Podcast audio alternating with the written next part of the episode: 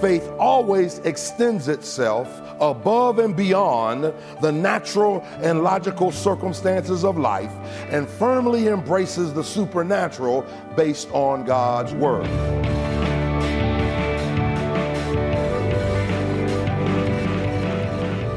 Welcome to Treasured Truth with Pastor and author James Ford Jr., Senior Pastor of Christ Bible Church in Chicago. I'm Steve Hiller and glad that you've joined us today as we continue our study of Hebrews 11 in a series entitled We Walk by Faith. It's been a lengthy series, and you'll find each and every broadcast when you come to our website, treasuretruthradio.org. But uh, a good reminder of what faith is all about and what we can learn about faith by looking at some of the characters that uh, the author of Hebrews lists in Hebrews chapter 11. You know, one of the things that makes faith faith is the fact that it's not logical. As Pastor Ford had talked about just a moment ago, it extends itself above and beyond the natural and the logical circumstances of life. And if you've ever gone through one of those difficult life circumstances where there was no way you saw how things were going to resolve in a positive manner, how things were going to work out in a way that your needs were going to be met, you know what I'm talking about. Your faith was stretched. It didn't work out in a way that seemed natural or logical. It was one of those moments where God showed up. And as a result, your faith grew. And so the next time you faced one of those overwhelming circumstances, you were able to look back at that and say, God had me then, He's got me now. I think that's growth and maturity in our walk with Christ and in our faith. Well, that's what we're looking at today. So I do hope you'll uh, join us in Hebrews 11. We're really beginning today at verse 24 as we begin our message Leap Before You Look. Here is Pastor Ford. When we read our Bible, you know what our Bible tells us? We have unlimited potential. You say, what do you mean? That, mean, that means this is a carte blanche to everybody. You read it, and even in the context, this is why Ephesians chapter 3, verse 20 and 21 says, it says, it says, but now unto him who's able to do exceedingly abundantly above all that we ask or think, according to the mighty working power. Where's the power? In us. Wait a minute, I've got the power in me that created the universe. When God said, Light be, and light was, when He flung the stars in the sky and bedecked the, the, the heavens like jewelry with a backdrop of black velvet. I mean, that kind of power. Then why am I so powerless? How much blessing do I have? I'm blessed, Ephesians 1 3, with some blessings, most blessings no, all blessings. What does all mean? That's right, all blessings. And yet, how come I'm so impoverished spiritually? How come I can't get folk to come out on Friday night and pray at their own church? Woo, got quiet. You can't say amen, say ouch. We're more than a conqueror, then why are we victims instead of victors? I'll tell you why. Because there's a dead monkey on the line somewhere. You see, between our potentiality and our actuality is a connection. You know what connects our potentiality and our actuality?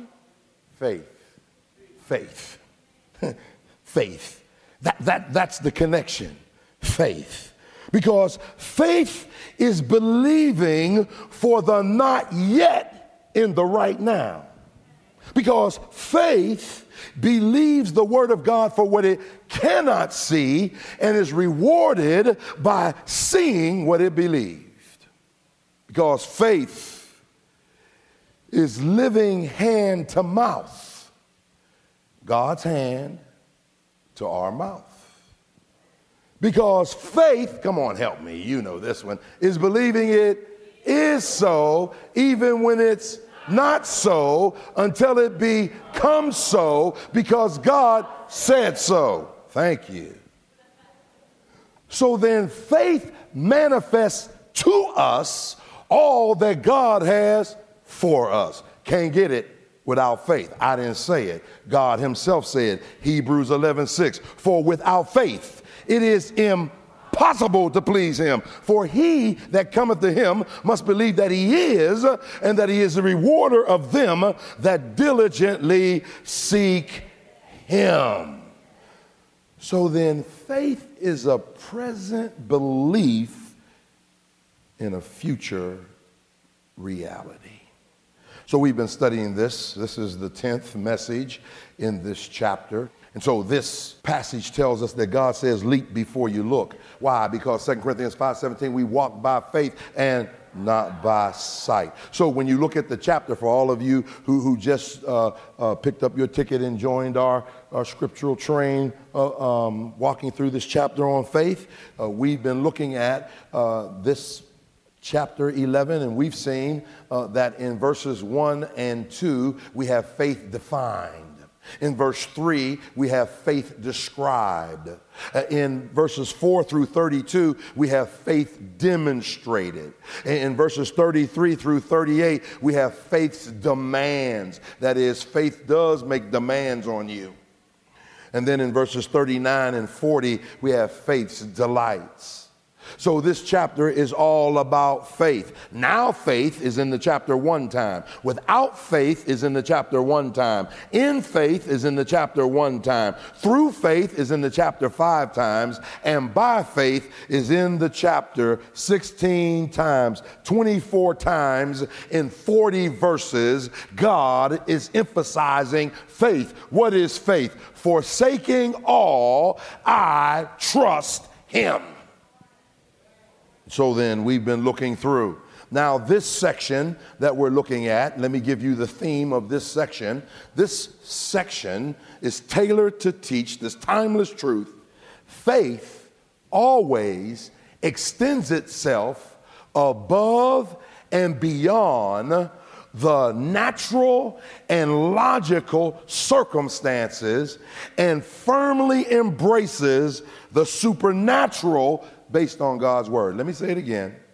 Faith always extends itself above and beyond the natural and logical circumstances of life and firmly embraces the supernatural based on God's word. Now, walk with me through this text. You know, I got to teach it. I'm a teacher, give you the teaching in it. So, here's what we'll see.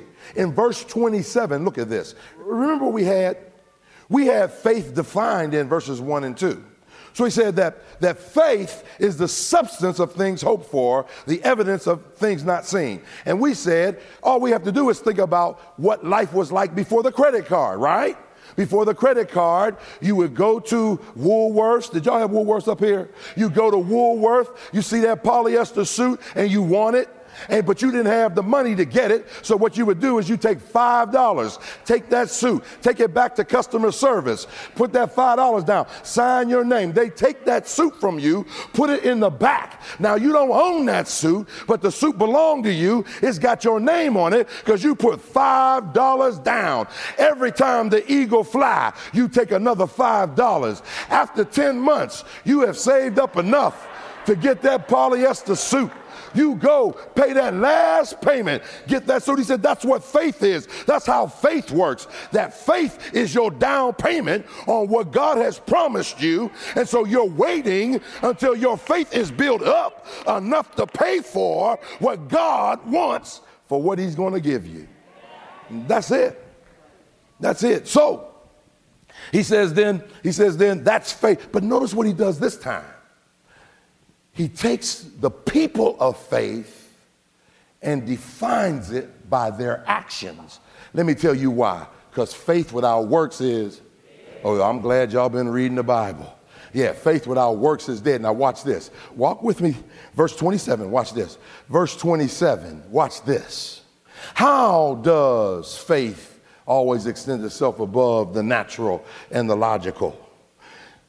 Verse 27, faith sees the invisible. That's verse 27. Verse 28 faith believes the unbelievable. Verse 29 faith does the impossible. Verse 30 faith complies with the incomprehensible. Verse 31 faith accepts the intangible. That's a powerful definition. See, when he says faith sees the invisible, he's talking about the person of God. When he says that faith believes the unbelievable, he's talking about the precepts of God or the Word of God. When he says faith does the impossible, he's talking about the protection of God. He's going to give us all these actions as we walk through. When he says faith complies with the incomprehensible, he's talking about the plan of God. And when he talks about faith accepts the intangible, he's talking about the provision of God. Let me stop for a minute, tell you why this is important because I want you to see the connection. I'm going to explain it a little further in just a moment. I want you to see connection between uh, what faith does and what faith is and what faith looks to. In other words, your faith is not about you primarily. That it has to do with what is God's plan for our life. What is God wanting us to put it down on that has eternal value? You're listening to Treasured Truth with Pastor and James Ford Jr. A message leap before you look, really a look at Moses, and we're going to continue this teaching in just a moment. You know, from time to time, something Pastor Ford uh, says may raise a question in your mind. You can ask that question, or you can uh, give a comment when you come to our website. Stop by treasuretruthradio.org, click on that contact link, and ask your question or give us your feedback. Maybe let us know where you're listening and how the Lord may be using Pastor Ford's teaching in your life. You know, the uh, feedback from listeners really is a tremendous encouragement to Pastor Ford. You can share your thoughts or ask your questions again when you come to treasuretruthradio.org and click on the contact link. Let's get back to the message. Leap before you look. Once again, here is Pastor Ford. So then notice, verse 27, then his focus is the object of faith. Y'all don't mind the Bible, do you? No. The object of faith. In verse 28, it's the optimism of faith. Who shall believe the word of the Lord? Verse 29, the opportunities of faith. Verse 30, the operation of faith. That is, faith doesn't work like everything else. Then verse 31, the outgrowth or the fruit of faith. Go ahead, make it plain, preacher. Okay, I will. Here's what he wants us to see faith does for us. Verse 27 faith takes us out. That's what took Moses out. Faith brings you over.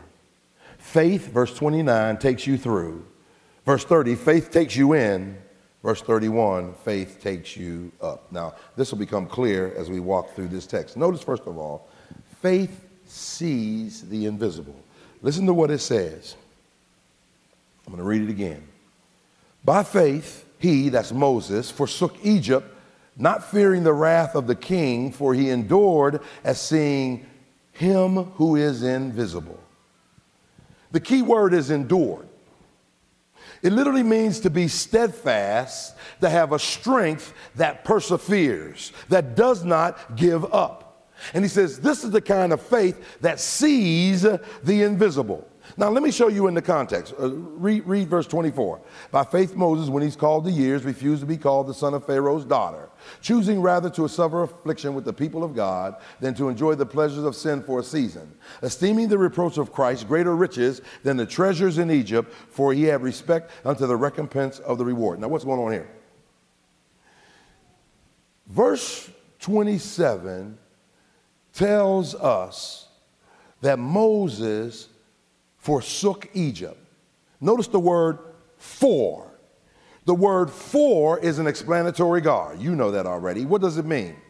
It means that whenever you look at what comes before it and tie it to what comes after it, you would not be able to have what comes after it until you have what comes before it. Okay, let me make it plain.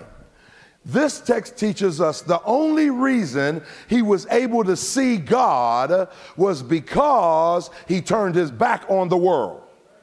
So look at verse 24. He turned his back on the world's prestige and prominence, importance. In verse 25, he turned his back on the world's pleasures. In verse 26, he turned his back on the world's prosperity. So, what's he doing? See, here, here's the bottom line. I got a bottom line because I'm not going to get very far today either. You can't see God until you close your eyes to the world. Moses gives us an example that faith sees the invisible because you can't get what God has for you until you let go of what God don't want you to have. Okay, I know I got to make that plain.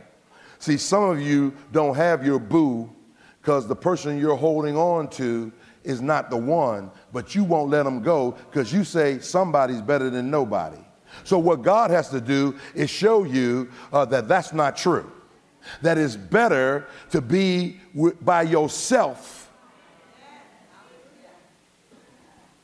Well, anyway, you understand what I'm saying. See, here's the problem. Too many of us have Jesus on the tip of our tongues, but we got the world on the tips of our fingers. That's the problem. See, John, 1 John 2, 15 and 16 says, love not the world. Now it's in what's called the subjunctive mood. Say, what does that mean? It's all Greek to me. Subjunctive means there's an action that's going on and you're already doing it and he wants you to stop. So when he says, love not the world, he's saying, stop loving the world. For all that's in the world is what? Come on, help the preacher. Come on, get, help me get you out of here. Lust of the flesh, lust of the eyes, pride of life. Okay, watch this. Watch this. Verse 25, lust of the flesh. Verse 26, lust of the eyes. Verse 24, pride of life. Do you see it? It's right there, it's right there in your Bible. That what Moses did and what the world represented to him was the lust of the flesh the lust of the eyes, and the pride of life. And he said, Listen, I understand who I am. I'm a child of the king. So therefore, I reject Pharaoh, I reject the world. And listen, you know what else you see there? You see the world, the flesh, and the devil. In verses 24, 25, and 20, do you see it? It's there. You ain't got to look too hard. The king, Pharaoh, represents the devil and the prestige of the world, verse 24, and the pleasures of the flesh. It's all there. So then, the three ways we can be tempted are there lust of the flesh, lust of the eyes, pride of life. And the three tempters are there sin, self, Satan, or the world, society, and the world. So, what's going on here? Hmm. Everybody missed it. I could tell everybody missed it because nobody shouted when I said it. Let me say it again. So now, are you with me? Did I lose everybody yet? Okay, good. So then he turned his back on the world. Now, now, why? So he could see God. Now listen to this. Uh, you should have shouted when you heard this read. Every time it's read, should have listen to what it says. Verse 26. Esteeming the reproach of Christ greater riches than the treasures in Egypt, for he had respect unto the recompense of the reward. He's looking forward to when Jesus is going to give him a reward. Now, here's, here's why I say you should have shouted. Because this says the reproach of Christ. Now, what's the problem? Here's the problem in the text. Remember, it was written to the Hebrews to tell them what? Quit being Hebrews that, that don't let your culture dictate your Christianity, that don't wrap God up in American flag and make him a right wing evangelical conservative, but neither put him in kente cloth and make him African American. Don't, don't put an adjective before the gospel. Don't make liberation theology or liberation gospel uh, uh, a black gospel. Uh, uh, uh no, no, no. Don't put an adjective. The gospel doesn't need an adjective. And so he's telling them, don't put anything on the gospel because when you put anything to it, you dilute it and you pollute it. So here's what he's saying. You say, I want to go back to the Old Testament because in the Old Testament, I'm familiar with Moses and all them people. He said, You want to leave Christ. Moses was looking for Christ. So then here's what he does he puts Christ back in Moses' day. Now, let me tell you why that's so powerful for me, why that shouts me. I got goosebumps. You can't see them, I'm so dark. Plus, I got my shirt on too, but I got goosebumps all over my arms because this, when, when I read it, I said, Oh, this is so powerful. Moses had Jesus in his day. So then, if he says, Why didn't he say, now here's what he should have said the reproach of Yahweh, of Jehovah God. Why does he say the reproach of Christ? because he wants us to know that Christ is Jehovah God. So then the reproach has to do with the fact that I'm going to get myself in trouble for God. See, see, see, let me see if I can straighten this out real quick. Some people be crying, I got fired on my job. I'm suffering for Jesus. No, your behind was lazy. You took too many breaks. You took too too long for lunch. You was Facebooking when you should have been you should have been uh, working on your job. You you run around stealing paper and pens and paper clips. That's why you got fired. But he says, no, no, no. Moses had real reproach. Now, what's that? Taking on somebody else's disdain. We don't want to do that. We don't want anybody putting us down because we belong to Jesus. We go in the restaurant and we know we should thank the Lord for giving us our food, but we don't want to be seen. So we say, Thank you, Lord, for this food. Amen. Amen. We want to read our Bible, so we cover it up in a brown paper bag. What you reading? Just a book, just a book. But he says Moses took on his reproach. Now we got to find the place where we identify. So who is he? Well, who did Moses say came to him? Exodus chapter 3, 14 through 16. He's, he, he's a burning bush. I wish I had time to talk about it. I ain't even got time to talk about the burning bush. It was a bush that was on fire but wasn't consumed. It's kind of like that one guy, uh, you know, they said, uh, they said uh, the church caught on fire and 300 people came to see it. And uh, they asked the guy, he said, man, uh, uh, why you come up to see the church? He said, because this is the first time this church ever been on fire. Oh, you're listening to Treasured Truth with Pastor and author James Ford Jr. And what a reminder, though, when we hide our faith, we're letting the world dictate how we follow Christ. We're going to hear more on Moses and the burning bush on the next Treasured Truth with Pastor Ford. But if uh, you maybe missed a portion of this broadcast or you'd like to go back and just listen to it again, look for the message Leap Before You Look when you go to treasuretruthradio.org. Well, as a dedicated listener to Treasured Truth, or perhaps someone who's just tuning in for the first time, I hope you'll be pleased to know that Pastor Ford's books on marriage are available from Moody Publishers. When you become a monthly partner by AutoGift and support this ministry at a level of $30 or more, you're going to receive a 50% discount good for everything at Moody Publishers. And that includes Pastor Ford's books. You can become a monthly partner today when you call 888 644 7660. Or if you prefer, sign up online when you go to treasuretruthradio.org. Well, maybe you're intrigued by our study of Moses and you want to dig a little bit deeper. You know, there's plenty of resources available from Moody Publishers, including commentaries, study guides, devotionals, and teaching resources. So, whether you're studying for personal benefit or searching for teaching aids, with your 50% discount, Moody Publishers is a one stop shop. More importantly, your monthly financial gift enables us to continue with these daily visits. You may be listening alone right now, but men and women across the country are tuning in and growing closer to Christ because of your financial support. You can become a monthly partner today when you call 888 644 7660 or go online to treasuretruthradio.org.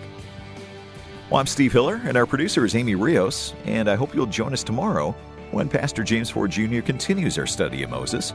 So join us for Treasured Truth, a production of Moody Radio, a ministry of Moody Bible Institute.